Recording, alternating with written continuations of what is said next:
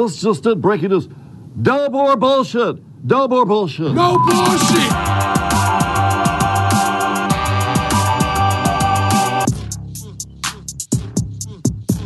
Welcome, to Facebook Live people, to my office where the magic is made and nothing has been rearranged for your viewing pleasure. There are not trophies here that I masturbate and rub my testicles on. No, this is my office. This is where I write. This is where I hide. So I come in late at night to hide. Look at everybody yell at me on Facebook Live, man. How are you, Karen? Hey, Mark. Hey. Great. You got some cool stuff in there, Charlie. Can you just kind of give me a thumbnail of uh, what's what's behind you? What's to your left? I see a mug shot over your right shoulder. Oh, the mugshot uh, uh, says Detroit Police, January 15th, 1993. I was arrested in a vacant building. I was a um, school teacher at a, at a, um, what, what would we call it? I guess you'd call it a charter school before there were. It was for all the kids that got kicked out of regular school and had to go somewhere. It was called Casa Maria. And I would I would get the worst of those kids. So I wasn't even an accredited teacher, but I teach everything, you know. What'd you get And, uh, arrested for, Charlie? For trespass. Okay. I'm like, oh come on, man. So I'm sitting in jail. I had I had a college um, field trip set up for these kids at the uh, College for Creative Studies. I got them glass glass blowing classes, pottery classes, and we are supposed to go on the tour. You know these juvenile delinquents, and we had to cancel the tour because the teacher was sitting in the can. Oh wow. that would be a reason to. So you know it's the old do as I do as I say, not as I do. And uh, What else Yeah, do you have just in my- there? What else? What other mementos are in there that you love? It's a really nice I, office. uh, It is. It's really cool. you I got thi- I got this. You can't see it when you're listening to the podcast, but on Facebook Live, I got this gigantic light bulb. Can you see it right there? yeah. Is that little- for yeah, there it ideas? is. This light bulb. yeah. This light bulb I got at the very top of the Empire State Building. If you think about it, Google it, and you'll see the red light at the very top. It's like 1,200 feet above sea level. And this light bulb went out. And I did a story about the guys who maintained the needle and the light bulb. Oh man. And we climbed up to the top and took it out. And I wrote my grandfather's name on the filament here. Oh, Not the cool. filament, but whatever this is called. So my grandfather's name's up there. And this says uh, Charlie LeDuff was there, Empire State Building, top of the world, January 2001, a couple months before 9 11. Yeah. Charlie, you have done like some crazy stuff. You're not afraid of anything. You're not afraid of anybody. But out of all the things that you've done, I mean, you've lived a pretty cool life. I mean, your your mementos speak volumes. Your stories tell the rest of the story. But out of all the things that you've done, what is the one thing that you'd still like to do? Um, well, shit. well, you know, look, I love New York. I love it. I love it with all my heart. It's awesome. I, I here's a here's a book I wrote about it right over here. Hold on, right over here, Uh, right there. I'm very proud of this book here. It's called Work and Other Sins: Yeah. Life in New York City and Thereabouts. So it was life in New York. The you know, it's got the Lennox Lounge in Harlem on the cover. Mm-hmm. Um, it's about life in New York City at the turn of the century and the millennium, right? And I used to have a column called Bending Elbows. It was a drinking column, whether it was a, a debutante's ball or a bum under a bridge, you know, burning a fire in his can or whatever it may be. And when I started that column, I went looking for the tavern life in 1900 because Bat Masterson was a right was a columnist in New York, blah blah blah, and it didn't exist. And I was like, well, man, I'm gonna capture the history of this town and this. So thinking about that, you know, I love New York. I love LA. It gave me my daughter, my first home. I love Oakland, California, but I love Detroit the most. I really love Detroit. It's my people. You know, uh, I feel what I really like to do in life is is make some kind of appreciable, measurable, tangible difference in our lives and prove it that it has some sort of sticking power, some ability to last. Like like you know, we don't have to live like this. Right. You know, it's it's normal to us, and it's so abnormal.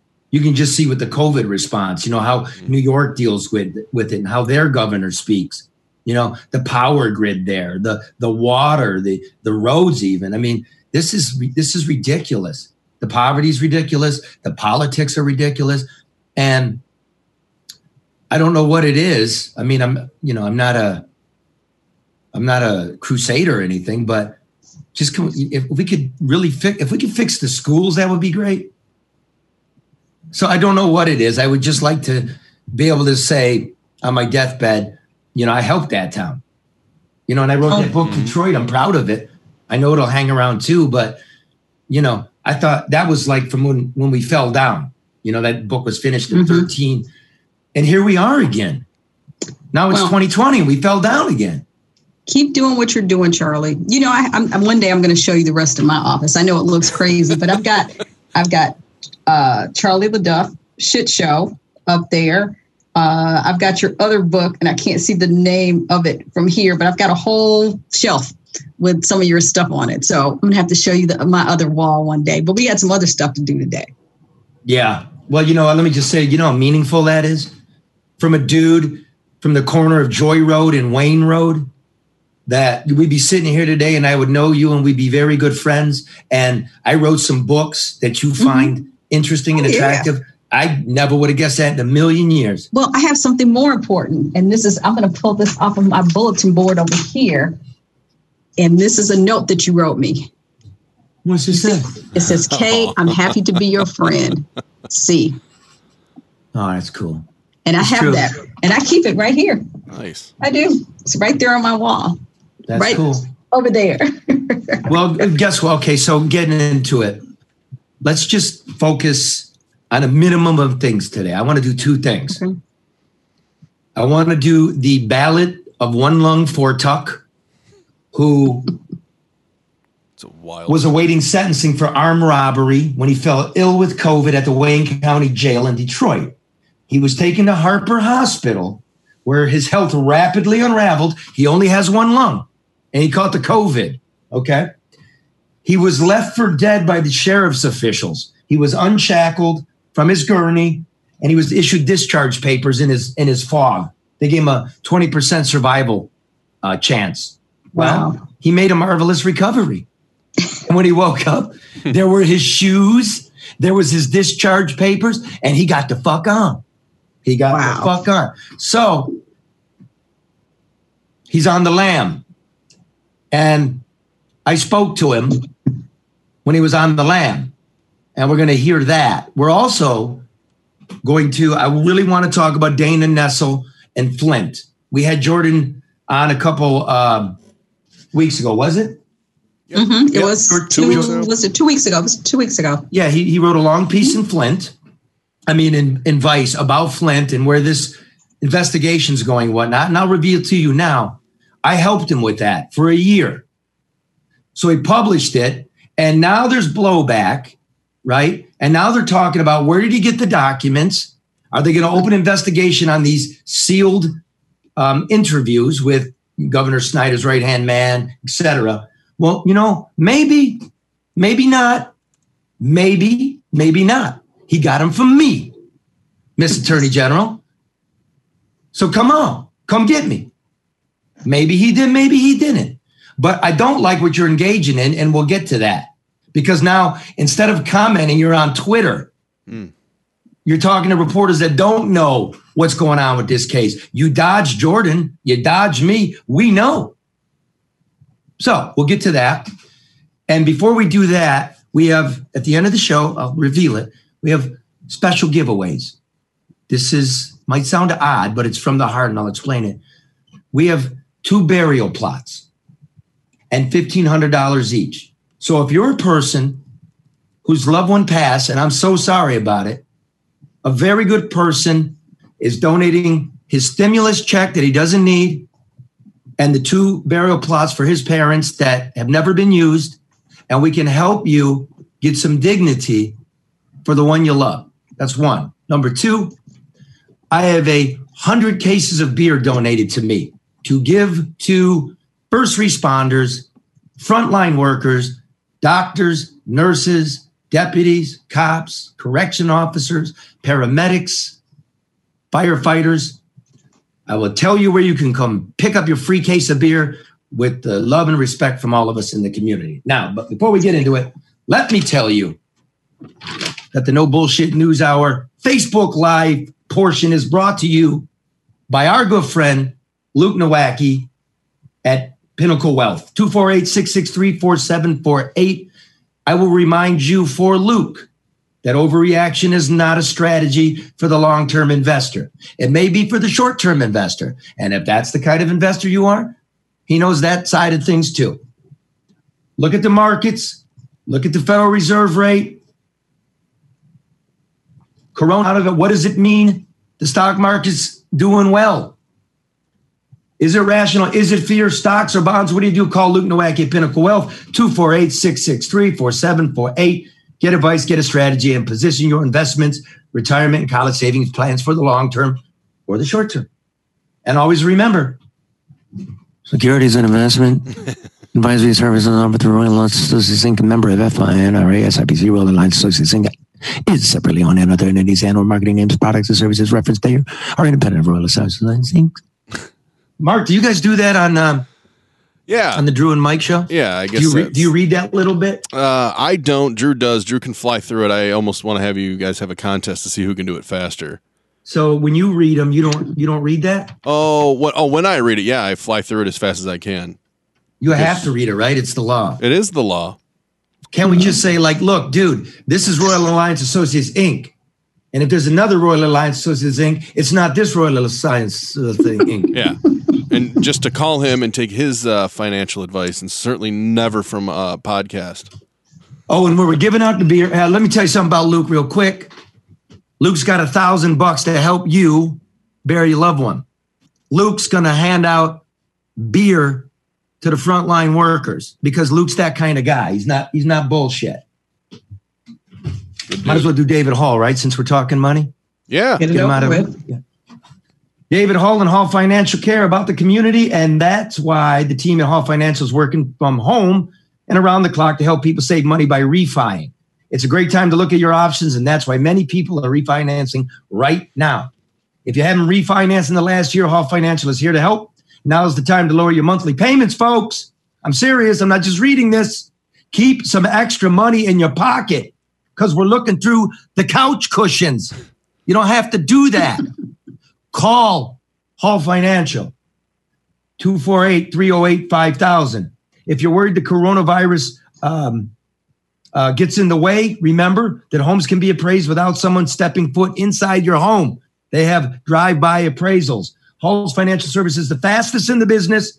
That's why they've nearly 1,500 five star reviews from Michigan homeowners alone. Go to our webpage and click on the logo and get started or call 248 308 5000. Hall Financial, lower payments, better options, more personal attention. NMLS 1467435. And David called me this week. And said, He goes, dude, the Ballad of One Lung Four Tuck. Whoa. He said it was like a movie, like uh, like LA Confidential that I've never watched. I think it's more like a Netflix series. I was waiting on the next episode. Okay, so you Yes, guys know. Okay, so this guy is he's an armed robber. He's waiting to be sent to the state pen. COVID hits. Nobody's getting sent anywhere except ground zero of all of it is the Wayne County Jail, and very few reporters even refuse to touch it. But it's true, right? And they take him to the hospital to die, and he lives, and he's on the lam. And I put the word out on the street. I'm trying to help the guy get him off the street before he gets us all infected, before he dies, and some kids are playing around poking him with a stick. You know what I mean? We don't need that. We didn't need to do that. So he and I had about a dozen conversations. This is uh, somewhere about number nine, right? I interviewed him a lot, and I was like, oh, geez, why don't record him, get him on the podcast? So here he is. makes me happy. Good morning, Charlie. Morning, David. How are you feeling? I'm I don't feel too bad. You I don't sound feel too bad. you I'm sound just laying here. you sound much better than yesterday. Yeah, I think every day I'm improving a little bit more. You only got one lung because I had my lung removed from lung cancer back in September of 2000. Uh huh. So, yeah, I'm a survivor. You're the one. lu- You're the one lung COVID bomb. Yeah. Hey, listen. I I got a question. Okay. Hold on. Let me mute this TV. Okay. Okay. Do you got the release papers that they gave you when you were in the hospital in your death fog? I when I got out, I I discarded them, but I, I put them under a rock when I was walking from the hospital, so I know where I got them at. You know where they're stashed? Yes. I'd like to find those because I want to know which judge signed your order. I think it's Judge Bozzi. Well, that's your judge, but did, was it on the paperwork? The paperwork only said that I had a bond of twenty one fifty. What twenty one thousand five hundred dollars? No, two thousand one hundred and fifty dollars. But you didn't pay that, No, I didn't. so they lied. Exactly. Oh man. To to be clear, you know what? I know you say you're innocent, but you were going to what prison for five years for armed robbery, right? Yeah, which I didn't do, but yes, I had to plead a deal because I'm a four time habitual. Right, right, right, right. You weren't going to beat it. You you were innocent. You had to take it, and blah blah. Right? Right. Okay. So you woke up. What? You you you you were in the Wayne County Jail. You caught the COVID in there, right? Right. And then, uh, how bad were you? I didn't know I had it Why'd they take you over there then? Because I um um You were sick, but you didn't know you had COVID, yeah exactly and you had one lung, right. couldn't breathe. You having difficulty breathing? Yes. So then you go to the hospital and you get worse, huh? Well, you could say that, but it seems like I, I'm pretty resilient. When I had my hiatal hernia surgery, they said I healed quickly. I was in the hospital for two months. with a Uh, hernia. We're not talking about your hernia, man. We're talking about the COVID. How you got Okay. out? So they took you to the hospital and changed you to the bed, right? Right. They thought you were going to die, Right. and and you woke up one day and the chains were gone. Is that right? Well, yeah, they had two guards sitting in the room with me for two days, and then they just got up, unchained me, brought my clothes in, and gave me that bullshit and paperwork. Then what happened? Then I stayed in the hospital until I got up one day in the middle of the night, looked outside, saw that nobody was there, put on my clothes, and I walked out. Like a get out of jail free card. Exactly. You couldn't believe it. It was a birthday. It was like uh, two to three days after your birthday. Exactly. So they brought you your clothes, right? Right. Your shoes Yes. with the laces in them. No laces. Oh, they didn't give you your laces back. No. Where did you get the phone, the burner phone? From Metro PCS. I, I, I went over a friend's house. They loaned me a hundred dollars. I, I took eighty-five dollars and bought a phone. So let's see if we get this right. You got a raging case of COVID, one lung, you're red hot. For some reason, the deputies unchain you. You lay in bed for two days, uh, case in the joint, wondering if anybody's going to come get you, trying to get a little bit stronger. Then on Friday night, you decide to make a run for it. Well, I didn't make a run for it. The opportunity presented itself. Yeah. It's like it's like uh, let's say I was locked up. I, I don't know. I'm a big movie buff, but you know, you ever saw that movie Twenty Eight Weeks? No. Okay, it was about a zombie end of the world type shit. But anyway, the guy was in a coma. He wakes up, and the pandemic happened, and everybody was dead. Uh huh. You know what I'm saying? Yeah. So that's the way I feel what happened here. You're in a zombie movie. Exactly. Oh shit! We okay. We got a. We got a. What do we got here? We got a four strike, violent felon, with one lung, raging case of COVID, no shoelaces, on the streets of Detroit. That's my life story right now. And and what do you discover when you're out there? Like, uh, I, I, I'm assuming you walked a lot, but did you take public transportation? Yes. You did. What? Did you take the buses? Yeah, they got free bus rides now. And you availed yourself of that. I'm sorry, I didn't hear you. And you availed yourself of the free buses. If it was available, that's the only way I can walk as far as I can walk, and then I hop on the bus. I don't know if you're familiar with, but they got it now that the bus is uh, you go in through the back door. They got the they got the uh, social distancing Mhm. where you can't sit next to people. Right. I've been trying to be socially responsible, not spread it, but I got to get around, and I'm I'm living. I'm not just supposed to just pop up and die. No, you're not. And so you take the bus, and when you head to the city limits, Right. why do you leave the city? because I thought I could get better care out here in the suburbs because the city is a hot spot. And I'm sure it, it, it just makes sense. If there was a nuclear war, you want to get away from ground zero as much as possible. So this is my, my nuclear war. Yeah, but You know what I'm saying? yeah, but you're the guy who's radioactive. But the people we're trying to get away from is you. Well, I, I don't know what to I don't know what to say to that. Fuck it. Fuck it. So you get to the burbs, and what do you do for food? That's why I'm in the hospital. Well, before you got there, you you took a couple days, right? I took a day.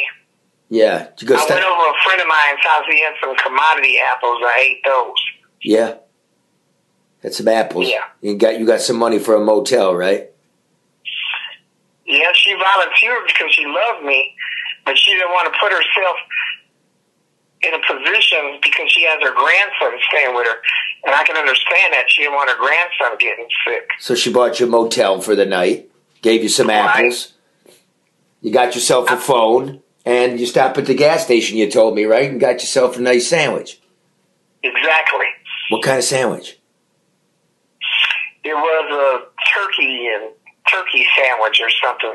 Yeah. It was just one of those gas station sandwiches because um, Wait, wait. Turkey and what? have Turkey and cheese. Turk. What kind of cheese? Provolone, Swiss. It had to be white, so it was Swiss. Yeah, you got a turkey and Swiss. What else did they have in the cooler there? With you know, you you were pawing through like uh, egg salad.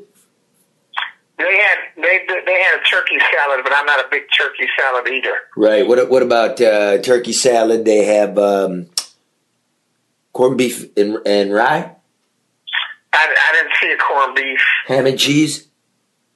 Yeah, they had ham and cheese. Um, yeah, right there in the cooler there. You know, right. right there, radioactive nuclear guy with one lung going through the sandwich. this is this is amusing to you, isn't it? It is amusing to me, but it's amusingly sad, bro. Yeah, it is. It is. I mean, you know, look, You don't know where life is going to take you. and I got to say to you, look, congratulations. I mean, you hit the lotto here. You're you're supposed to go to prison. You know, you got one lung. Who knows if you're going to survive those five years, right? Yeah. They, I, that, that's why I, I took the deal because uh, I said I'm at the end of my life expectancy. You know, yeah. I was trying to take a deal, the best deal possible, but I didn't do it, Charlie. But uh, I had to, to minimize my losses. You ain't going back to prison, are you, dude? What do you think? No, I'm not. It's not going to do it now, right? They, they they fucked up. You're gone. Right. You got a burner phone, or okay? You said you're in the hospital. Uh, you're not going to tell me where. Not yet. I got to get your trust. Okay. Well, you're gonna convalesce. You got a burner phone. They can't find you that way. You're using an alias, right? Right. You're not in that hospital using your name because, like, once I write this story, they're going to be looking for you. I want to tell you that. Okay. But you, there's I'm nothing prepared. illegal. I'm sorry. Go ahead. I'm, What? I'm prepared. What do you mean you're prepared?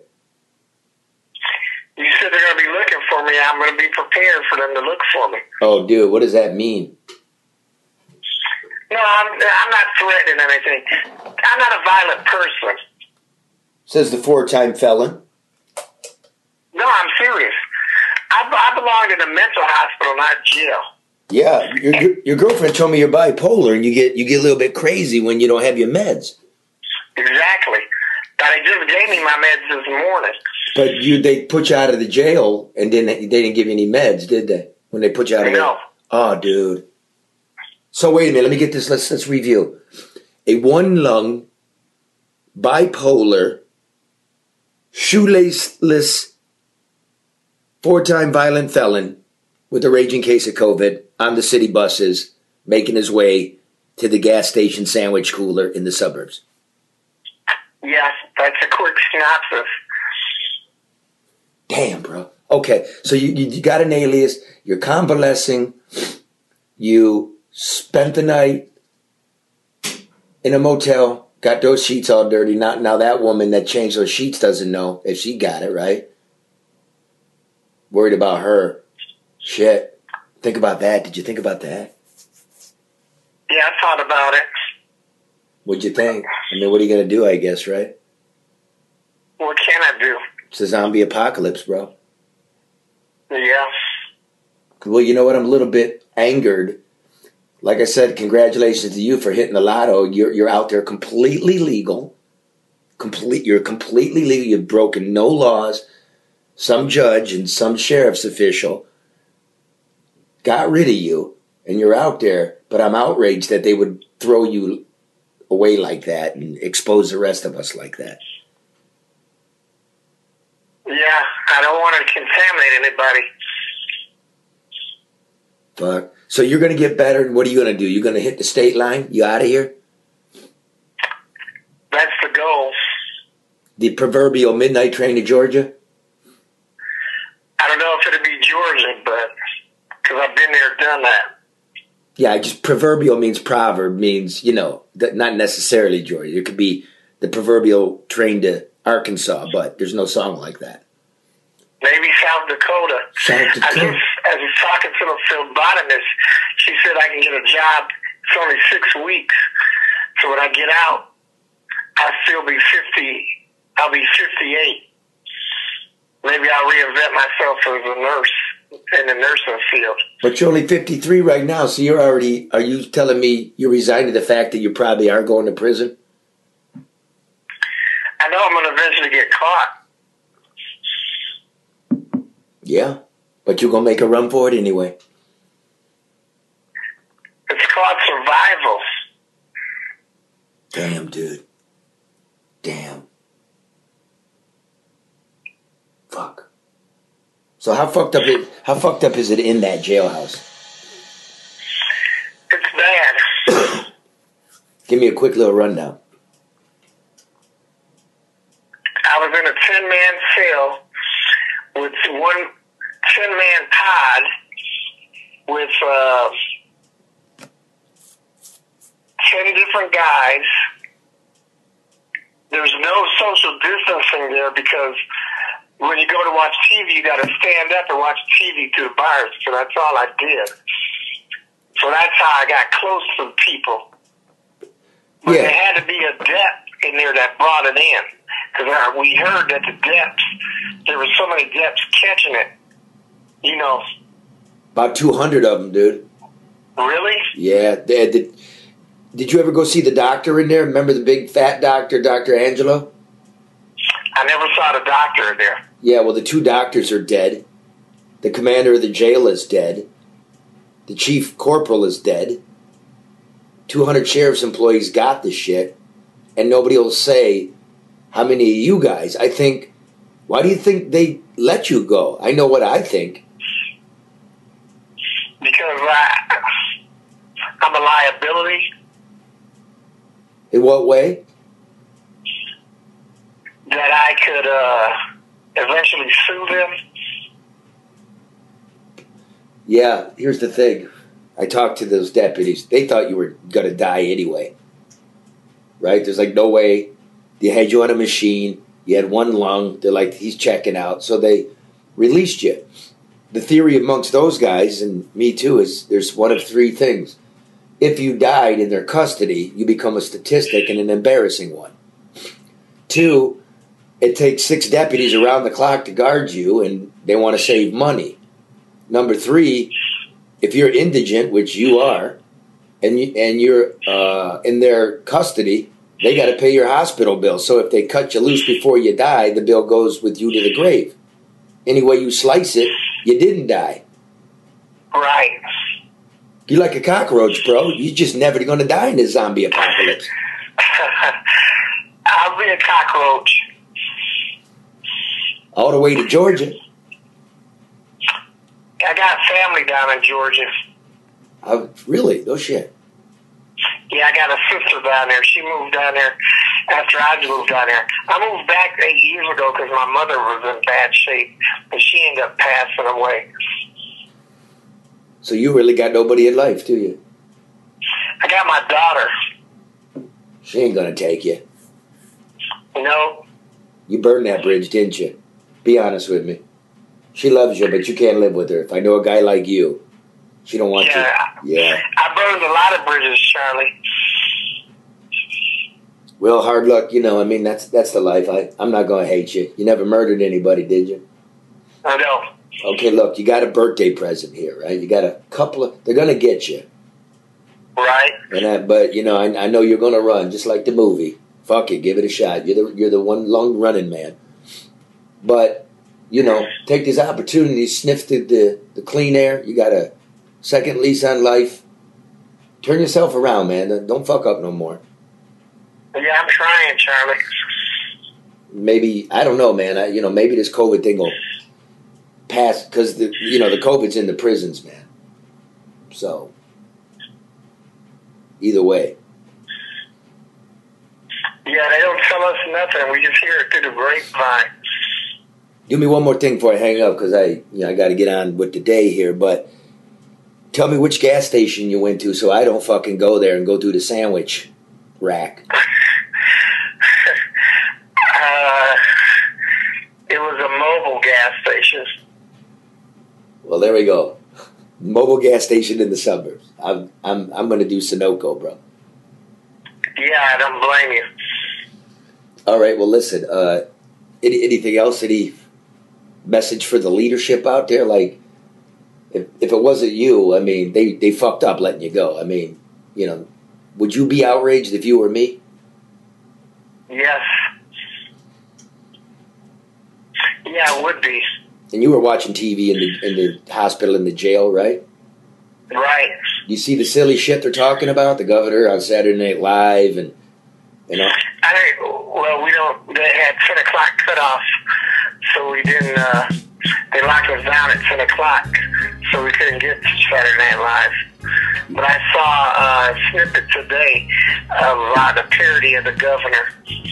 it's kind of silly, isn't it? Like what they're talking about in the media with the makeup and the and the uh, fake press conferences. Like you are ten thousand light years away from the bullshit they're talking about on TV.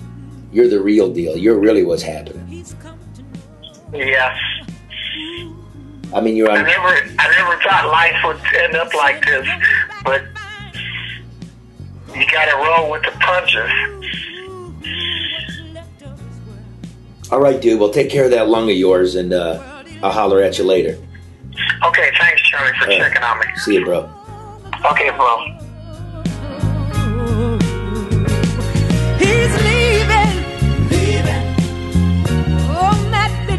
train to Georgia. On the train. Mm-hmm. Yeah. He said he's going back. Going back to a simpler place and time. Oh, yes, he is. Wow. Now be with him. Oh, that midnight train to Georgia.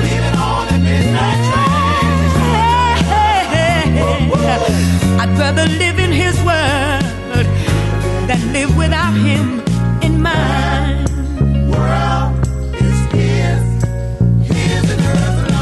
Can't give a shotgun over Zoom, Charlie. Would you make it that, Karen? You know, I think his last words are probably the saddest that he never thought his life would be like this. I mean, everybody starts out at a point where they, I, I know people want good things. They want to be good people and, and make the best of their lives. And then life starts to happen. Some people take better choices, some people make poor choices. And as a result, they may end up someplace that they never expected to be. That was that was very that that kind of touched me when he said, you know, I never thought my life would that, that my life would end up here. That's pretty sad. Who, who are you more upset? uh, Who are you more upset with, him or the people that were supposed to keep him detained? Well, look, I'm. He, he made his choices. You know, he's he's done some bad things. Pay for it, right? Right. But I am absolutely outraged that they would leave him lying there like a sack of garbage mm-hmm. Yep. to die. And he doesn't die. And all of this nonsense, you know, like, look, I mean, Detroit City has more COVID deaths than the entire state of Texas. And none of this, you just heard it, ladies and gentlemen, none of this will be chronicled in the post-mortem you know when they do their scientific studies and what is it called karen the the tracking the social tracking hmm The so right, the social tracking. Yeah. this isn't even the first story i did out of that jail about them kicking an inmate out and the the inmate getting on a bus the other guy was off to taylor remember and he got mm-hmm. lost and he ended up in southfield and then he took a cab and then he died and then the funeral home came and picked him up and no telling how many it's so fucked up But the system is broken all over the place, Charlie. It is. It's- we talk the about system this is not broken. I, you know, the those who occupy the chairs of the system are broken. The. Okay. it look, it's all this. I don't. I just don't find myself believing in the political parties anymore because they're businesses, and That's so true. the governor has been silent about this. The attorney general got some dentist dental masks donated to the jail for the inmates and then put out a press release like a self-congratulatory press release this is your job to prevent this and everybody's in the democratic party and you don't want to embarrass the sheriff and the county executive used to be the sheriff and the mayor of detroit used to be the county executive when the jails collapsed remember bob Ficano and his people $400 million went missing 400 million. And we got a guy getting on a bus. That Mobil station's by my house, by the way. So if you don't think we're connected, well, we are. And you heard the guy. He didn't want to get anybody sick, but fuck it. I got to live. Now, before you update what happened to One Lung uh, Fortuck, what? Uh, why do you think he was so easily let go? Because you had some, you wrote, you had some theories, which all seem to hold a lot of water. I mean, why'd they kick him? It was in this in the story, but Yeah, um, one, it's money. money. Two, embarrassment. Because now uh, some reporters have picked up the jail in a little bit of a way. They are testing the inmates there. 70 of them so far have been tested, and like 35 have come positive. That means so far we know 50% of the guys getting tested in the jail are red hot. Yeah. You should remember they've let six or 700 people out in the last five weeks or so. Without testing. How many of the, how, without testing? That affects us. For, forget it if the guy is a shithead and he's going to prison. This is about our children. We're we're all staying home, and I think rightly so. You know, I'm not going to Lansing with a with a gun.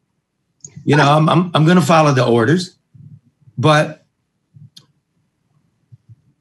not to have a statistic, not to have to pay for his medical bill, not to have to pay for his guards. That's it. That's what it was. You don't think I'm being talked to by the sheriff's employees who are dying, who are infected, and they're outraged. They don't have gloves. I'm still getting, I, I took them a bunch of masks and gloves. They ran out. I got doctors at DMC calling me for equipment. You know, I got cops calling me for equipment. This is bullshit. I don't look at the polls. I look at the life I'm living in, and I, I, this whole thing was mishandled.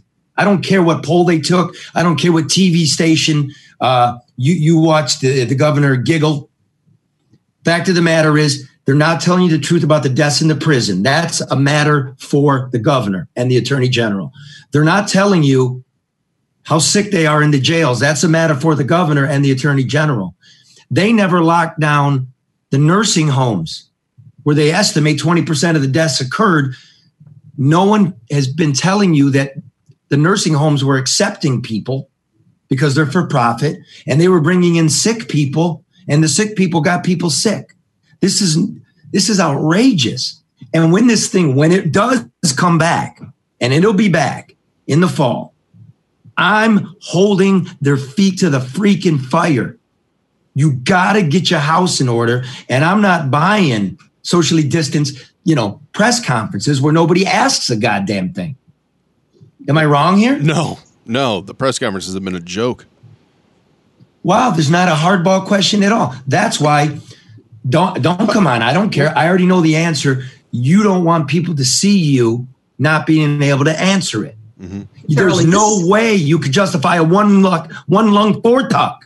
this is the other thing too. People rely on what they see uh, at, at six o'clock. They they do. And I told you, I think it was last week, how they stopped reporting Detroit's numbers in with the lead story every day. I noticed that. And they just don't mention it now. Is it on the website? Is it okay? Maybe I don't know. But they were no longer included in that opening report. If you start to notice now, it's also not the lead story. It's getting pushed farther and farther back. It's the it's the weather. It's a drive-by birthday party. It's a something else. But I say that to say that as people rely on that one source, they're going to start to feel like, "Mm, no, maybe it's not that important. And they're going to start to forget all these other factors that are still existing. And, and you know, it's yep. we're not in a Manufacturing consent. Yeah. So, manufacturing consent because the, the story now was and I, i'm going to give it to you the way that it was presented not how i think about it how i think about these people right? But bunch of gun-toting rednecks ran up to the capitol right? And we got to wear bulletproof vests and look out. Well look here's the thing. The crowd wasn't as big as you said it was. This was no bundy ranch. This wasn't nobody pointed guns at the police. I was at the bundy ranch. I was at the bird sanctuary in Oregon. I was on the border with the Minutemen militia. Remember them? yes. They're gonna they're gonna hold guns on the on the migrants and stuff. I've been to Arizona. I've seen this. This wasn't that, but this is going to be the new story. Now, go ahead. no, no, no. Go ahead, Charlie. I was The just couch you know, potato. The couch potato. Um, commentator will take that. Like you'll get this. You said it before the show started. Well, what if black people went up there with guns? Right? they wouldn't have made it that far. That's Okay. the whole thing. How about this one? Yeah? Instead of fucking asking, why don't you try? Why don't you see what happens? It is your right, you know? You're so right. the commentator who fashions himself to be a leader of civil rights and stuff, go ahead, take your guns. You're allowed in the Capitol building. That's all right. And see what happens. Because Bobby Seale of the Black Panthers did that in the late 60s in California. the, you know, the Black Panthers, they were they were doing armed patrols against cops. And Ronald Reagan and the, the Republican controlled uh, legislature passed a law outlawing it after the Black Panthers showed up there with their weapons. Yeah. So Bobby Seale's got the balls to do it instead of sitting there saying, I don't think they would have come out alive. That's pandering, dude. It's easy. It, it's it's too easy. Mm-hmm. Like you go up there with your gun and see. If you're a freedom lover and you think the government's overreaching, push the government. Yeah, Do that's not true. take this, do not take this to mean because do not take this to mean point guns at your brothers. Because when I go to the Bundy Ranch or I'm in the middle of a standoff in Oregon and we're all worried about it's going to be a gunfight, I'm standing there with a microphone like this, going, bro, bro, who is the gun for? Uh, the tyrannical government. Who's that? That's not the governor. that's not the that's not the senator. They're not coming out here. You know who's coming out here? The state trooper who is in your unit in Iraq, your brothers. Why would you point a gun at your brother? Yeah. Don't do it. Let's not do this. So I'm not for taking your guns up there and making it a show. It's your right. That's the law. I'm not going to tell you not to. That again, I absolutely abide by the law. That's the law. You have a right to do it. But I'm not there to menace anybody. And you know, don't bullshit me though. I'm not bullshitting you. You're menacing people with that thing. Mm-hmm. That's what it's for. Well, they know that's Because gonna of- they know that's gonna be the circus too, which takes away from the legitimate argument of when do we open back up. And that's what the 100%. argument. Yeah. And you know what? They sent out a press release for us squirrels to go follow them. Yeah. And we dutifully did it. Had you ignored them, hmm, I don't know. I want you to go shit show. I want you to go back to uh, Fortuck because since you've talked to him, there's been quite the update, and he has traveled even more so. Do you want to fill He's, people he's in? a traveling. Let me remind you, that was one of many, many, many Yeah. talks and interviews I had. So you could see how I, I was just trying to walk him back through the details he told me, just so you. I also wanted you to see how I work as a reporter. All of that stuff was in Deadline Detroit. Go there. That's where you'll find my writing. I haven't died. We're, we're, we're pushing things forward. There's an update. Deadline Detroit just yesterday. I will give you the dramatic reading. The Ballad of One Lung Fortuck ended not in a bang, but in a bathtub. The COVID carrying fugitive was captured early Thursday morning with his pants down. His early morning shower interrupted by gun wielding sheriff's deputies. David Arthur Fortuck was taken into custody at approximately half past one in the morning after conniving his way into the Detroit home of a longtime friend, which was being watched. He knocked on my door and begged to use the shower, said Trevius Lane French. I didn't want any trouble, so I let him in. Then he started knocking on my bedroom door where I was hiding from him. I told him if he opened it, there was going to be trouble. Lane French had purchased a 9 millimeter handgun just last week after Fortuck, who is also bipolar and known for fits of anger, informed her that he was on the lam. Fortuck, 53, had been awaiting sentencing on an armed robbery conviction when he fell ill with COVID 19 at the Wayne County Jail in Detroit. He was taken to Harper Hospital where Fortuck's health rapidly unraveled. He was left for dead by sheriff's officials, unshackled from the gurney, and issued discharge papers. Making a marvelous recovery and seeing he was no longer being guarded, Fortuck beat it for freedom. He described his week long odyssey as one of motel rooms, gas station sandwiches, and free bus rides. He promised he would not turn himself in. He promised to make a beeline for the state line. Radioactive with the lung disease, it is unknown how many people he may have infected. Fortuck was enjoying his hot shower Thursday morning when a second knock came to the door of Miss Lane French. It was the sheriff's deputies with filter masks on and handguns drawn.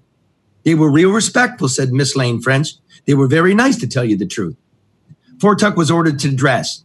He was masked, handcuffed, and driven downtown to the county jail for reprocessing, breathing on the deputies the whole way. Oh man. At least he's back in custody. Wow.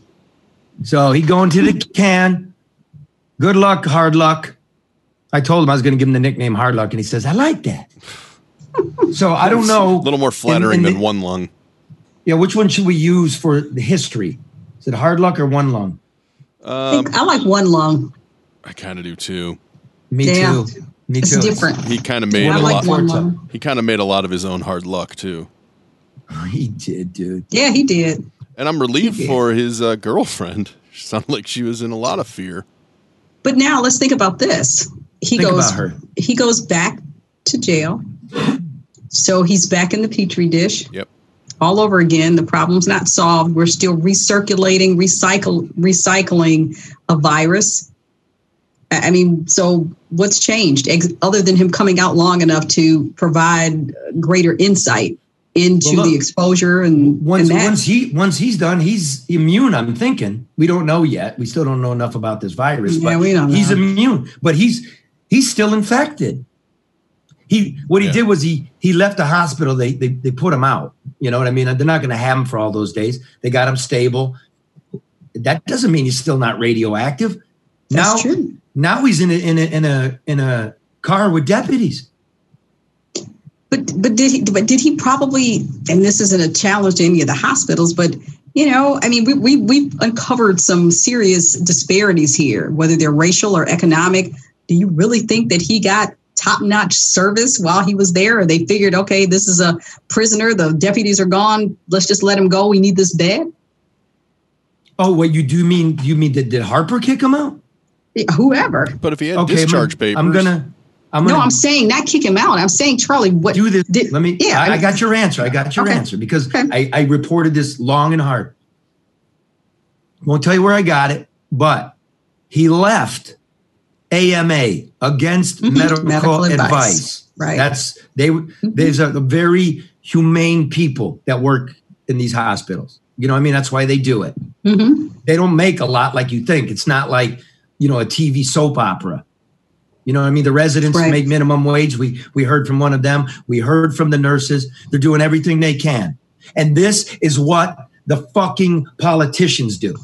They expose my fucking baby. And they expose Miss Lane French to a dude knocking on her door at midnight. Oh, come the fuck on. No, no, no, no, no, no, no, no. If you really know what's going on, you know nothing's going on. This is fake. God damn it. Now, Dana Nessel. That's this next segment is brought to you by ADR Consultants. Can't work? Construction ground to a halt? Not if you're working with ADR. Their clients have had permits issued, visual inspections have been conducted, crews are working safely in full compliance with the law. Employees are getting paid, things are getting built. Don't lay down and die. Get things done legally and with full respect for the emergency corona measures. We're going to come out of this and you don't know how to do it. You're wondering. I'm talking to a lot of people. We're trying to get the system in place. You want to call ADR, they're already doing it. 248 318 9424. Get the job done right, on time, on budget, and correctly. Call Barry Ellentuck 248 318 9424. Honest, ethical, smart. ADR consultants, get back to work. Dana Nessel. Dana Nessel.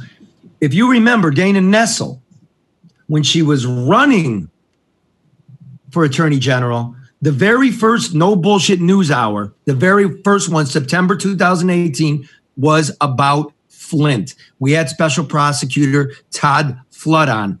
We were already getting wind that if she won, the whole investigation, those whole years of investigation, were going to be tanked. He was going to get fired, and and they were going to start over. Here is her campaign commercial from 2018, in case you forget. If the last few weeks has taught us anything, it's that we need more women in positions of power, not less. So, when you're choosing Michigan's next Attorney General, ask yourself this Who can you trust most not to show you their penis in a professional setting? Is it the candidate who doesn't have a penis? I'd say so. Okay, that's good. No, that's good. That, that's good It got a that lot you're not attention. taking your penis out at a meeting, madam. But my problem is you have no balls. None. You don't. Answer the questions from somebody that knows the questions to ask. So remember, we had Jordan Chariton on from Vice. We had worked together over the last year because I can't do everything. An independent guy looking at this case with the statute of limitations coming up, right? Nobody in Detroit did a damn thing about the six year anniversary and the statute of limitations if it hadn't been for Jordan. Now, once he puts the story in Vice and he puts the story in the Metro Times, only then do the newspapers pick up Dana Nessel's grave concern over the unauthorized disclosure of investigative subpoena transcripts. That became the story that Nessel might be investigating who gave Jordan these transcripts, not the fact that we haven't gone anywhere. Right? Mm-hmm. So we do a follow up. This was in the Metro Times. I'm on it. My byline too. So you know me in town. Attorney General Dana Nessel's Flint water wall dividing criminal and civil cases may have some cracks. Her communications director, Kelly Rossman McKinney, previously consulted for a Snyder appointed Flint water criminal defendant. Her one of her, her communications director, one of the people that gives her advice, gave advice to Snyder back in the day. Her communications director did emergency communication strategy for two of the emergency managers in Flint who were charged, and the charges were later dropped by Nessel. She, here, I'm gonna, I'm gonna do this. So Nessel comes out and says, not to me, won't talk to me, won't talk to Jordan, says to another media outlet that this, we're smearing her like this is some kind of effort to make it seem like she's protecting Governor Rick Snyder. So lo and behold, I'm surprised to see this news clip pop up yesterday. We got that, Mark? Yep, it's coming here. Flint, the city still reeling from the water crisis. Those in the city eager for justice, and Attorney General Dana Nessel knows it. I understand that it's hard for people when they don't know what's going on. I would urge people to, you know, to at least try to have faith, as hard as that is uh, in these very uncertain times and to know that the people who are working on this are incredibly dedicated. Nessel took over the case, the criminal investigation now in the hands of Kim Worthy. And the AG says work is being done 24 7 to get justice for the people of the vehicle city. And the last thing that either of them would ever do is to allow anyone to get away with anything in the event that they believed that they were criminally liable. Last night, Nessel taking to Twitter, sharing her thoughts about the ongoing investigation and the concern that some have raised that her decisions could be politically motivated, that she, a Democrat, may be working to protect the former governor, Rick Snyder, a Republican, all because of their mutual ties to a well respected PR expert. Nessel says it's outrageous. I had such contempt for the way uh, that he handled uh, state government during his eight year tenure as governor of the state to suggest that I would thwart uh, an investigation and, and dismiss charges to somehow protect him um, defies all reason and logic. And it's a ridiculous statement to make. The work continues, and insiders believe charges will be coming. It may not just happen on the timeline many prefer. All right. Back at Charlie, live, and that's the reality. Yeah. People Let me throw this remember. out only because one of your uh, Facebook viewers asked a question that I think deserves some, at least, sure. you know, Pat, Patty's asking. She says, why was it given to, given to Kim Worthy in Wayne County? Uh, it's an excellent question, right? Because it was supposed to go to the Genesee County prosecutor, right. Leyton, who's off the case. Uh, again, uh, here's is it what's the name? Patty. Yeah, Patty. Okay, listen, you guys can go to to um to um Metro the Metro Times, all right, Detroit Metro Times, because nobody here would touch this story. I'm just going to do it. Jordan won't. Troy News said we have already reported it. Free Press never called him back. Nobody put it on the air. He only gets on the air once he's on our program. So I'm going to just walk you quickly through a couple of things in this story so everybody can understand it. Right. Okay. But I, I advise you all to go and read it. We're holding the feet to the fire to make sure this thing keeps going, people. That's what we're doing. It's fair to criticize. We're Americans. It's our right. And if we didn't, the thing goes poof. And I'll show you why. We wonder is there a conflict of interest in Nessel's office? That's fair to ask. Her right hand woman, her communication strategist, advised two of Governor Snyder's emergency managers, Darnell Earley and Ed Kurtz. Earley was there when the button was pressed to drink the Flint River water, and Kurtz is the one that signed the order to do it. She also advised ex Flint Public Works Director Howard Croft on the water crisis. Earley and Croft were charged by Nessel's predecessor, uh, you know, Schuette and Todd Flood, the special prosecutor, in 2016 with false pretenses related to the allegedly fraudulent bond deal that led to the water switch. She dropped, Nessel dropped those charges alongside Flint water charges pending against five other defendants, including Snyder's health department director, Nick Lyon, and Chief Medical Executive Eden Wells on manslaughter charges. Okay? Next. Rossman McKinney also represented Veolia, the international engineering company, right? Who was charged by Schuette with alleged negligence for faulty analysis in the Flint water crisis. Okay. Now, before consulting for the emergency managers, Rossman McKinney consulted for Snyder and his administration. I'll give you a quote here. This issue is out of hand. Rossman McKinney wrote to Snyder's chief of staff, Dennis Muchmore, in 2015 about the fallout. Quote, I'm concerned about the implications that this water crisis may have racial overtones. Ugh. Mm-hmm. Okay, Duh. next one. Next one. Snyder's press secretary, Sarah Wurfel, right, joined Rossman McKinney's PR firm as vice president of public affairs when she left Snyder, and Wurfel's husband was the jack off from the DEQ that was telling everybody there's nothing to see here. Are you noticing? Watch how it goes, folks. There's more. Before joining Nessel's office, um, Rossman McKinney publicly spoke out in support of Snyder and against Nessel's predecessor, Bill Schuette's charges against Snyder administration officials, those manslaughter charges I was telling you about. She tweeted, ridiculous overreach. the judge called that health official corrupt, and yet we're getting ridiculous overreach. I'm sorry. To me, as a reporter, that's newsworthy. You could call me. This is why she took to Twitter Yeah. media outlets. Now, finally, then I'll, I'll get off it.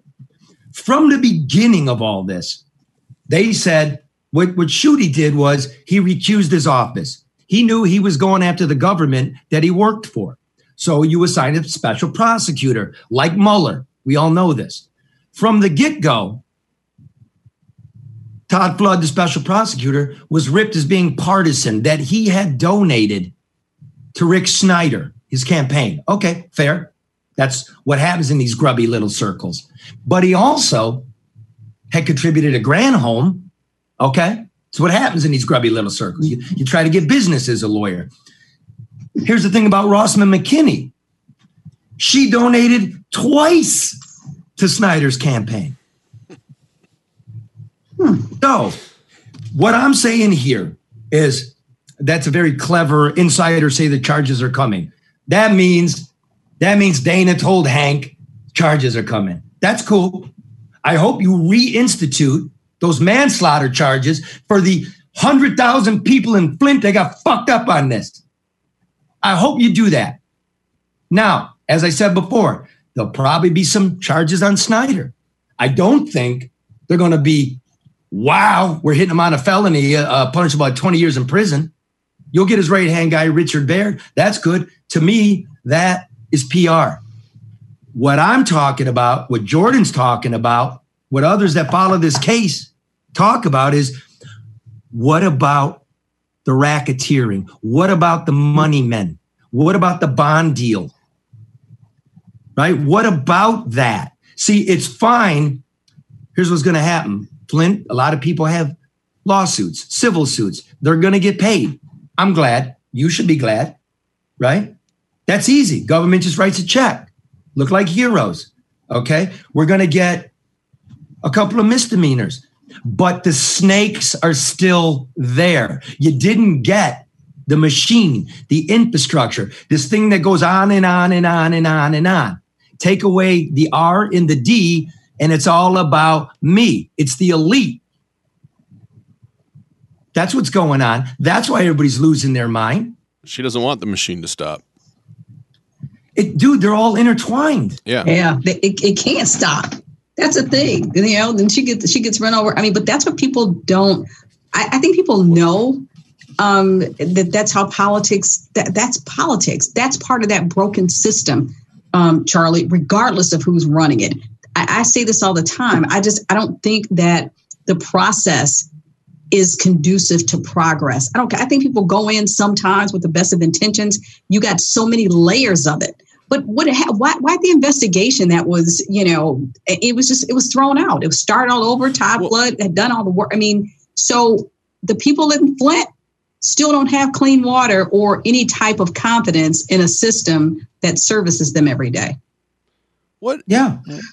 I might be maybe I'm just missing it because it's so obvious or has been out there. But she said in her tweet, you know, um, I may have dropped the Flint water cases because I may be partial to former governor. What is her official stand as to why she dropped it other than you don't know the inside, you don't know what's going on. I see all those files, which is kind of insulting, especially to someone like you, Charlie, who's read them all. I mean, what is her official stance as to why she dropped it? I think they they were saying, and I, you know, this is you, you got me. I didn't do my prep on it. It's, it's Well, a, while, a while since I remember. But yeah, I don't remember you it either.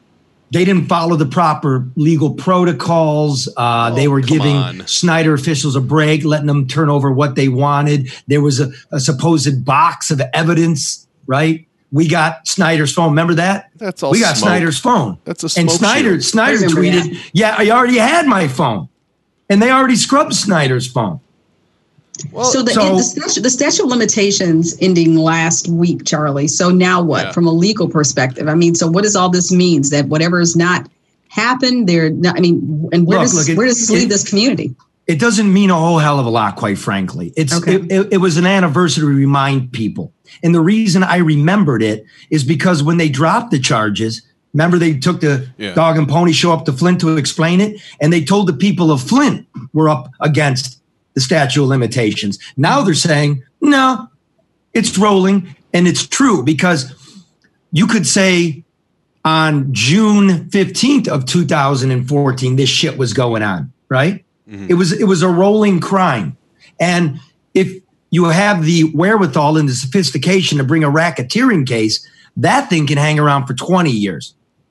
I want to know, see, I was putting the investigation together before Schuette's people were. I'm very aware of it. You know, she's now finding out. We know people. I, we, we know where the the, the uh, subpoenas are. We know where, where the where the depositions are. But she knows that now, Charlie, She's that you know. she's not happy about that. And, you, and, and, and guess what? It's in the news because we forced it in the news because I promised Flint I wouldn't quit. Now, here, I'm going to see. Can you see this? Yes, Yes. two Okay. kids. Two kids. You see them happy? Yep, See the 'em water, Mhm. Shrieking. See that, that truck behind him, that tanker? water tanker. Mm-hmm. Yeah, I went up to Flint in like 17 or 18 and I took a whole tanker of fresh water and I brought portable showers. Yep. I remember and that's that. little Miss that's little Miss Flint right there. And that see her uh, friend behind her? See the little guy? Mm-hmm. He had never been in a sprinkler in his life. Oh man, look at him. You see the children? Yeah, This child tweeted out, six years, no justice. Yep. So you'll forgive me, Madam, Madam Attorney General, if I care. I'm not your enemy. You know, you don't want to come on, you don't want to talk about it. It doesn't matter. I just thought you might want to. But when you're going to engage in picking a favorite, tweeting, and not answering, I mean, there's a story. You should at least refer to what we did. You you got my phone number.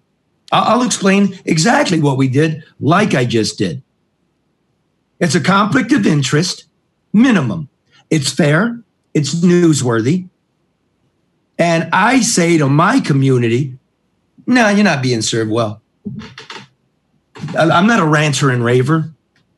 You know what I mean? Here, look at my desk. I do a lot of work, man. A lot of work. This isn't You do it so me. neatly, Charlie. I- You I do gotta clean up. Like I got to clean up. I burn my documents. You I do should. My, my, my friend said I should keep them for the archives. And I'm like, what? There's going to be a Charlie LeDuff wing at the Michigan Journalism Hall of Fame? or a museum. We should have a museum, a, a LeDuff museum. Put all your stuff in it. LeDuff Yeah, we think- Library. We, we think too much of ourselves. You know, the No, museum. that's not, that's not that's not gassing you up, Charlie. That's talking about the information uh, and the research that you've uncovered. It's got nothing to do with that. It's the fact that you know when people find things that nobody else has discovered, they put them someplace where everybody can see them. That's what I'm talking about. It just reminded me of one more thing. What's that? You re, you guys don't remember, but our very first bullshit news hour was about Flint. Todd Flood.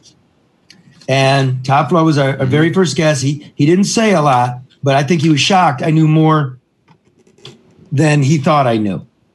Okay, so let's see here. I'll just go from the hip. At that time, two emergency managers were charged, as we read. Okay, Darnell Earley and Jerry Ambrose were cooperating with the investigation. The emergency managers were said to be cooperating in the big racketeering scheme. As soon as candidate Nessel, and we all knew she was going to win because, as we told Bill Schuette, he was, he was a fucking wooden, look just too mm-hmm. wooden. You know what I mean? Mm-hmm. She was saying she was going to kill this if she was elected before she looked at one piece of evidence. Immediately, those negotiations stopped. The emergency managers stopped negotiating. In my mind, because you're not the attorney general, you're a candidate, that could be construed as obstruction of justice. Mm-hmm. You stuck your nose in the middle of a very serious case. They were cooperating, deals were getting cut. Those are gone. So I'm a real interested. And I really hope you do bring it. And I'll applaud you. And I know you have a big book that was handed to you about the schematic of how this thing worked. I know you have that. Maybe I have that. Maybe I'm not trying to fuck up your investigation, but I sure hope you give Flynn and me, because every time I flush that toilet, I got to pay for the bonds in Flint. That's me doing it. That's you, Karen. It's you, Mark. All of us, yeah. Everybody in this region. You know what I mean? Mm-hmm. We suffered it. You're not going to go after the money? Shit. So she said, or I'm sorry, an insider says that charges are coming soon. Do you ever expect to see criminal charges? In, in truth, in reality, am I being too um, pessimistic about it? I, I, like I said, you know, you, you talk to people, they're close, you know, you can't, I'm not, I don't have a crystal ball, so I don't want to be Sure. caught, you know, But you know- you know a lot more. I got a feeling that those manslaughter charges have to come back because the judge already bound it over for trial. So you can do what you said you were going to do and take a look at it and make sure there's, you know, no stone left unturned. I suspect those will come back. You know, I know people, I know people near Snyder and I know people near Nessel. Some some kind of charges, I would guess, come for Rick Snyder and his right hand man Richard Baird. What they are specifically, I don't know. Um, I don't think they'll be felonies. You know what I mean? Slaps on wrist, misdemeanor. You might have gone past that with the statute of limitations, but you'll get they'll get something, uh, and a lot will be made of it. Hey, Snyder charged. yeah. Wow, what an attorney general. I want the schematic. And I will talk, I will lay that thing out once she announces her charges. I will lay out the schematic of what this was. In fact, go on YouTube, do LeDuff the Americans Flint. There's five nice, easy, entertaining videos that will show you who's involved here. Real simple stuff. I like simple. That's that's why you get a big baller like Jordan call me up. Yeah, I definitely help you, dude. And that to was the a, woman, that was a good piece. yeah, was he's a written, piece. written a lot of them, man. He's he's very fecund. She does seem, Okay. uh, AG Nessel does seem, uh, one last point, a little more concerned right now is uh, to the leaks as opposed to the actual crime. Bro, that's Mm-hmm. what made the papers. The papers are talking about. It's very Trumpian Right? of her. She, it is. It is, dude. Yeah. I mean, I, I don't know if she's a one termer either. Like, it all depends if we're going to ask hard questions of people. yeah. You know No what I mean? no I'm not afraid. I like watch this. Let people, please, with the, if you're listening or watching. I'm a measured, intellectual person. I don't jump to conclusions. I might have hunches. I go where the evidence leads me. So this is the calm me, not not the entertaining me. That's what I saw. I would like the answer addressed. I don't like to see the newspapers bite when Nessel says, I'm looking into how these documents were leaked when your readership has no idea what you're talking about because you never published the story about what those documents said. That's and I worked there. We all know each other, right? I'm not calling you out. But Jesus, if somebody wants me to run their news organization, make you a boatload of money, service the public, and tell the truth. I got my phone on. Why, why is that not happening though, Charlie? Just, I mean, you know, I mean, once upon a time, and and, and one of your other uh, listeners, Rachel, was saying you should teach a course in like how to really do journalism, so people understand. But at one time, investigative reporting existed. I mean, over the years, it's just, it's like, you know, I have literally seen where the press releases from organizations are read. They're not challenged. There are no questions. There's nothing. It's just like this is what they said and so accepted as truth and it's a disservice and it's disingenuous i mean the, the general public walks away uninformed and misguided as a result yeah. and i really think the media's right. um, reputation is taking a hit during the covid i do i think what did you say? I think, I think the media's um, reputation, reputation is taking a hit during covid and you know the the advertising's uh, drying up, yeah. and they're mm-hmm. furloughing the people who are left, and there are some great journalists around. Yep. I, have said their names many times on these programs: Christine MacDonald, uh, Paul Egan, Rob Snell. You know, there's there's a lot. I'm, I'm sorry if I Joel Kurth, Chastity Pratt. You know, there's there's a lot. Uh, um, I, I was just going to keep going on, but there's a lot of them. George Hunter. We like George. George. Yeah, we do. George, George works yeah, his I mean, ass off. Yeah, He's he the does. only guy covering cops. I try to do a little bit. He works is is every waking hour. There's, That's what he's doing. There's less of them being asked to do more and quicker. So nobody exactly nobody turn can, it, turn it, turn it, turn it, turn it. Especially in television, which you know really only scratches the surface anyway, but definitely in the and, papers too. And it's well known that the that the newspapers just simply steal from t- uh, I mean, TV simply steals, steals from papers. the newspapers. Yeah, yeah. And when the newspapers are starting to crater, you're now starting to see press conferences with no questions asked. Which is it's like you're just allowing them to beam it into my living room, but we're all sitting there asking questions with each other. Yep.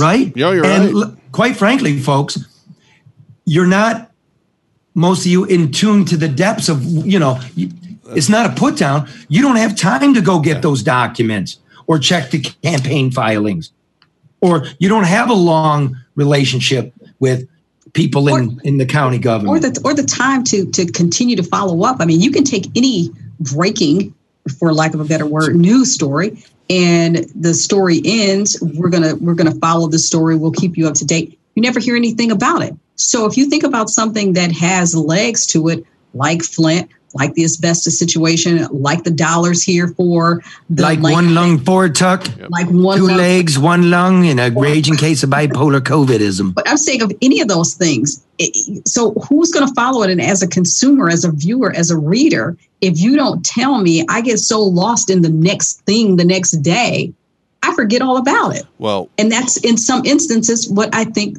is the goal. One last thing on Nessel. If she wants to put this to bed and get the message out there, it would be to do an interview with someone that knows all the stuff and just answer the questions. Like Charlie? Well, clearly. Look, clearly. I have a big microphone. I do have a penis, and I promise not to take it out. Look, I'm not begging. I'm not begging. But if, if I, I, just I think it's amusing. Look, here's the thing. Well, madam, the, the, the Wayne County Jail, that's on you.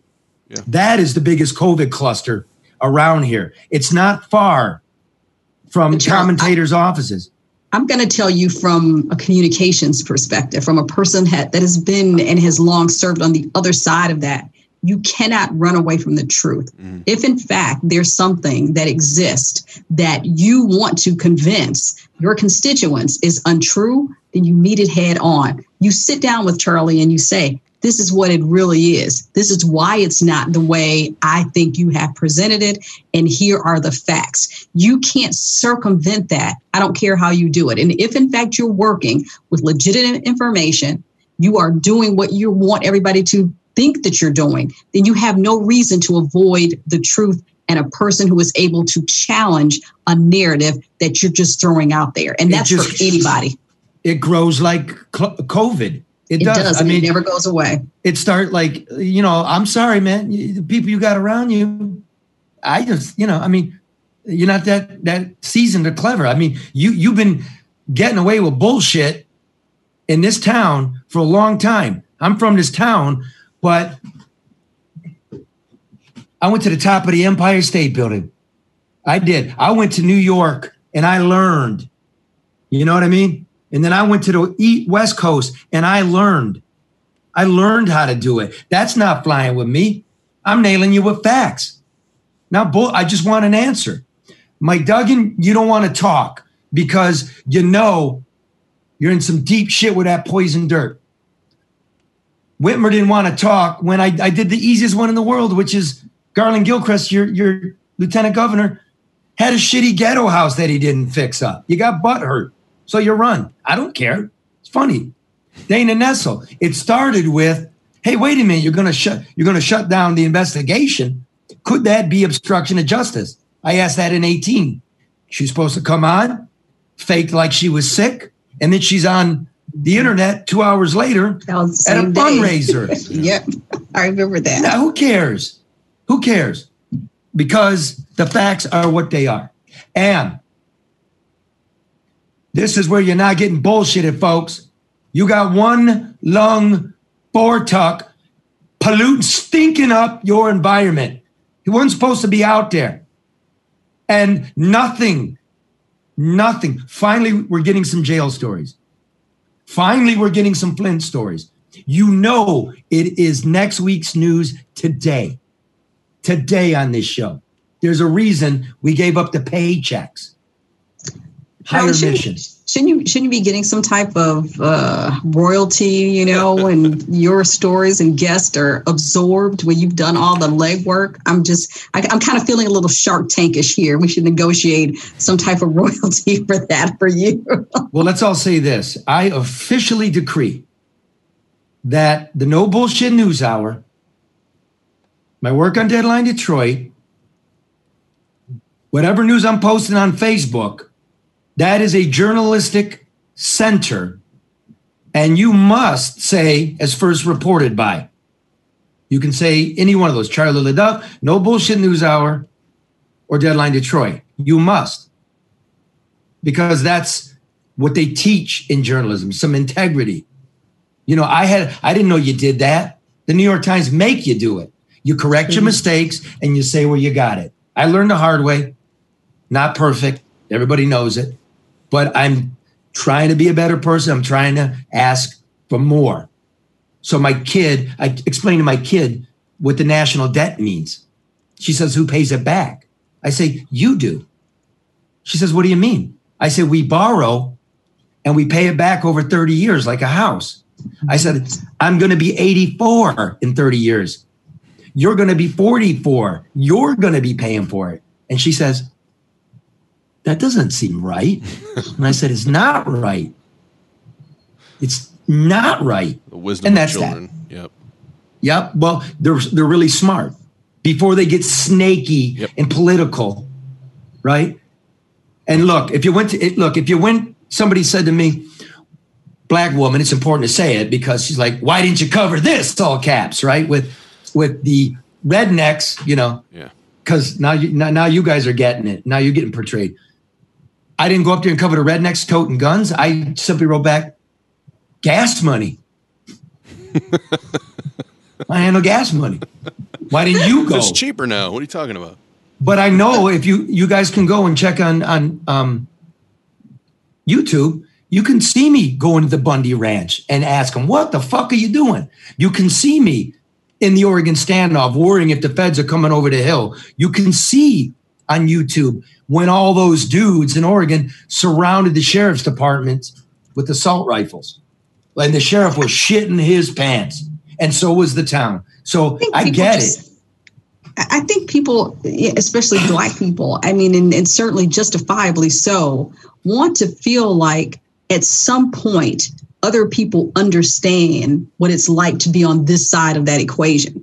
And I think that's it. I think whether you went up there, whether you covered it or not, just for somebody to say, wow, this isn't fair because if this were the other way around, it wouldn't take place. Uh, Ned Staebler from Techtown posted on Facebook. He had two pictures. One where this young African American kid had fallen, his phone had fallen. He reached down to pick it up. The cops pepper sprayed him and attacked him. And the picture from Lansing. You know, we've seen pictures and videos where white people have gotten stopped by cops and they are berating the cops and there's nothing going on. And yet, and still, if a black person is pulled over, th- nothing has to happen, but they end up getting shot or something. I mean, so that's a reality. And I don't want to hear all that Karen's playing the race card. That's a reality check. This isn't a race card thing. That's a reality. Well, remember, like it by any measurement in this country, and everybody knows it, black people get the shit end of the stick. It's disproportional. There's just no doubt about it. Having said, I just want to do it again. A black person is two and a half times more likely to be shot by a police officer than a white person.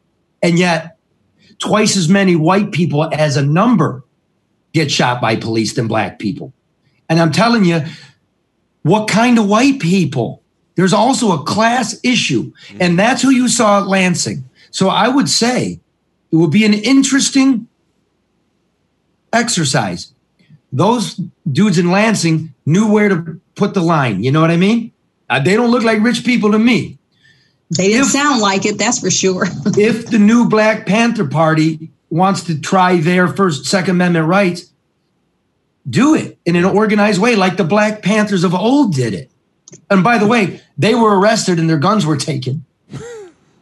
So Charlie, can you and I go up there? We we open carry and go to the go to the Capitol and just go. Yes. If you have gas money. Yes. I'll, I'll, I'll pay for gas. yeah. Now I'm not advocating crazy shit. That's not crazy. I'm know, just saying, you know, I mean, Charlie, I mean, I, I think about that. I mean, well, first of all, just from from a, a, personal safety perspective, your gun shouldn't be visible because then you, you know, I mean, you should always keep it handy but concealed, uh, and and have a, a CPL. But at the same time, you know, and I think about it, you know, it's like, okay, if I'm walking around and I have a who's going to respond to me differently because they can see that I'm actually carrying a weapon. Yeah. It's a statement. Yep. I'm sorry. It you is. know, it's a we all know it. I mean, I'm not I don't want bullshit. You know, the people will get a hold of me and go, I don't agree with everything you're saying, but I respect you. And Right. thank you because I respect you too. But that's how I feel about it. I got firearms. I don't do it. You do what you do. I know what I think about what you're doing after I ask a few questions. It's the greatest thing about life. You know, you know what I would have done as a reporter. I would have asked, what are you doing? Who's that for? Why are you yelling in the deputy's face or the trooper's face? Right? Come on, man. And for them to just stand there like it was nothing, I'm thinking like, what? It, the, the only type of pushback I saw were from the sergeant of arms when they were trying to drag the ladies Oh, yeah. out. Now they didn't. I don't know if they had weapons, but they were screaming, "Don't touch me!" You know, Assault. like I'm thinking like, what is happening? Cabin fever. Is that Probably. what it is? Oh, I think it's a big part of it. I think a lot, a lot of shit's going to hit the fan. Yeah. And I just want people to know that I'm your brother. Even if you piss me off, I'm your brother. And in that vein, in that spirit, a couple of things we want to do today. Mike Giordano is a retired employee of Ford. He got a stimulus check. He said he doesn't need it nor does he need the two cemetery plots of his parents because they're buried elsewhere. So they're at Oakland Hills Memorial Gardens in Novi. He's donating those. Luke Nowacki, a friend of this show, will put in another thousand dollars. Grace Caros from American Coney Island will put in five hundred dollars. Barry Ellentuck from ADR will put in $250. I will put in $250. Karen, 250 bucks. there's also $600 or so left in a fund to help you with the liner. You need a liner. You can put cremains in there of a few people or the mm-hmm. remains of your loved one. Mark, we won't ask you, man. You're you're out of radio now. You're doing fucking podcasts. Nothing. I can scrape Um, I can scrape something together. Okay, pony it up. What where, is it? Where do I where do I do it at? Where do I where do You'll I get, go? you'll get it to me, and we'll get it. All we'll right. get it to uh, to Mike. I'll do it. How much? Well, what, How what's what, where are we at with the balance? Let's see here. We got one You said thousand 600? from Mike. Not doing thousand from Luke. Five hundred from Grace. Two fifty from Barry. Two fifty from Charlie. Two fifty from Karen. There's six hundred in the cemetery already. We got five, 10, 15. Carry the one. Six, eight, 10, 12, 18. Carry the one. We got about shit. 3,850 bucks. So 150. another 150. I'll do For 150. I'll do Yeah. 150. 150. Can I pick the Okay. outro song because we didn't pick an outro song today? It was supposed to be Midnight Train to Georgia, I know, but, but, I you can pick it whatever you want. Okay. Okay, so let me finish though. You paid So- for it, Mark. Go ahead. So, what we have really? is a is a burial plot and two thousand dollars that can go to a headstone. It can go to you know paying the cemetery for the upkeep and perpetuity. That's what we have. I will put it on my Facebook page. Karen, would you do the same, please? sure. Okay. I can do that it, too. put, when you put it on, I'll share it on my page. Okay, and we get on to the Drew and Mike. yeah. Oh, easily. Page? Yeah. hmm Okay, it's going to be a madhouse. Uh, if you don't get it, I'm sorry. There's only two, but it Mike Giordano. I had to hang up the phone because I, I choked up. It's a strange and yet very beautiful gesture, my brother. Mike's going to handle the stuff because, you know, he's retired and stuff. I got a lot of stuff to do. Now, the second thing. I got some beer yesterday, some cases. The brewer asked me to give them to first responders, nurses, doctors, paramedics, cops, correction officers, deputies, etc., frontline workers. No, not postal people. Even though I respect you and you are a frontline worker, not bus drivers because that looks weird for you to get beer and be Yeah, we driving. don't want them drinking because they don't they don't drive well. So Right. don't And do plus. I don't know which which, which bus, whose bus. Yeah. You know, one lung, Fortuck guy. lung. Yeah. So those are gone, but someone else has donated 100 cases of beer to me to do as I see fit. We're going to continue that gesture this Monday, this Monday at 3 o'clock p.m. until supplies last, or 5 o'clock, whichever comes first. 3 o'clock to 5 o'clock at the American Coney Island downtown Detroit, Lafayette, and Michigan, where they meet. That pie shaped store is the most famous landmark downtown, the American Coney Island. Get a Coney kit, go to AmericanConeyIsland.com. Have a little taste of Detroit delivered to your door safely. Monday, three o'clock, I will be giving out the beer. It's it's a gift. It's not under the, the uh, liquor license of American Coney Island. Nothing to do with them. They're not violating, not breaking any law. It is for the law and the medical responders. It's a gift from me. It was given to me. It's mine. I can give it away. Bring your ID because I want it to be right. Monday, three o'clock, Luke Nowacki and I will, and probably Grace Carroll when I tell her she's doing this. She doesn't know it yet. Uh, that's from us to you. That's what we got for you. Charlie, uh, a couple yeah. people are asking, are you going to, on your page, because I see uh, Cliff Martin is saying he has $50, he'd like to donate. Are you accepting additional donations for this burial fund or are you just cutting it off with just us? No, no, that'd be great. Mark, how do we do it? I'm Um, not prepared for that. You know me, man. I'm scared. You can do a Facebook donate. You can do a donation on Facebook and people can go on and they, I don't know how that works, We but can- you I can don't actually. either. we can do a GoFundMe. Eh, no, then that's a pers- I don't. I th- think people can just. go- You can set up to. We'll figure it out. Okay. Thanks, Cliff. No, no, we'll but figure no, no, no, no, no. But we got to do it now since we're on the air he's with listening. Well, right I, th- I didn't even you- think about that. God bless you, Cliff. Yeah. Yeah, when you when you post, you can post something on your page, and it'll say accept donations, and so you can Okay. you can add a donor button, and people are able to make donations in that capacity. Am I gonna have to deal with the tax man on this shit? Depends on if you got a good tax attorney. I don't know. I'm just trying to do a good deed, but I didn't think of that. I don't know. Uh, Sheila Vincent said maybe Cash App. You know, you can, but I don't have a Cash App. Okay, I'll tell you what, Like folks. Venmo. I, I'm gonna post this thing um, soon. Go to Charlie LeDuff on on Facebook, right? I got a couple pages.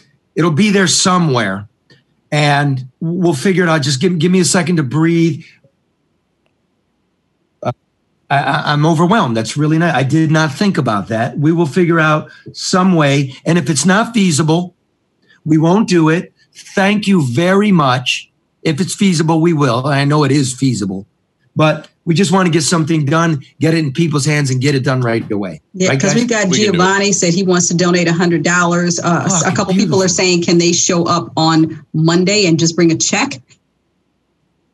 That's all right. Uh, yeah. So people do Yeah. want to help. Um, and so thank you all very much. Um, certainly I tell you what, I got it. You come and look properly social distance. I'm serious. I don't need anybody like look look at Duff. He's a redneck up at the state capitol, not wearing a mask, and that's just don't, have, just don't have an AK forty seven.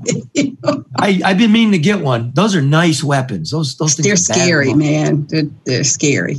Um, so if you want to come to the American Coney Island and behave, you can thank the responders and the necessary, the essential people. You can do that. You can come drop a check. That's where I'll be. So for right now, sure, Monday, three o'clock, downtown at the American Coney Island. And, And then we'll if we we can figure out the other stuff, we will. Yeah, we'll do that. Cool. Yeah. So and then and then give us a little bit. Uh, I I know people have been ravaged by this, and you've lost people, and I know I know a lot of people can't afford something proper. Just give us a little bit. We'll, we'll probably just put a name in a hat and, and pull it out, and we'll get it done. Okay. So, um, you can you can start sending it now. I, I don't have it thought out. I just know we're doing it. Okay. So I wanted to announce it. And I want to take this second again, Karen. I love you. You are my friend, and I'm glad I know you. Thank you, Charlie. Love you too. Mark, this this is getting easy, dude. It's good working with you. Yeah, Mark's Mark's the best. He's Ditto. cool. And now a word from Mannequin Joe. Yeah. He's there. Nice, nice. There we go. Just Hey, Joey. All right, man. There he is. Hey, bro. The voice of God. How's the liver? How you doing? That's it. Scary. Man, Don't of, explain ma- much. man, He of, spoke. yeah, man of few words. Hey, Mannequin. Um, I know you gave it to me before, bro, but uh, when we're done from one of your 10 phones, just text me your home address so I can mail you a check. Leave it at that. Um, love you guys. Everybody remember, try to love one another. If not, try to respect Back. one another. Love you back, guys. Love you back. And I can't wait to see what you pick, Mark. I, you know what? I changed it. It ended on too much of a positive note, so I'm, I'm just going to go Well, with mid. no, Oh, positive's no, good. come on. Okay. Do what you're going to Positive's do. really good. Well, and then I, it also hit me. Well, no, my song was a little more negative, but you ended on too much of a positive note. But Well, if it's fuck it, be negative, man. All right. Who am I to judge? all right, you, I mean, I know, I know you know um, Rage Against the Machine, right? I do. And I know you like them. So, I do not, but go ahead. well, this is their. We. this maybe is their- we played that one before. Did you play Bullet in the Head? Is that hey motherfucker, don't do it to tell you? No, that's Killing in the Name of, isn't it? Yeah, okay, uh, roll it, bro. Uh, Bullet in the Head is their song about uh, media and government working together. I thought it fit the theme. it does, but remember one more thing. Yes. Je suis Charlie. Long live the press.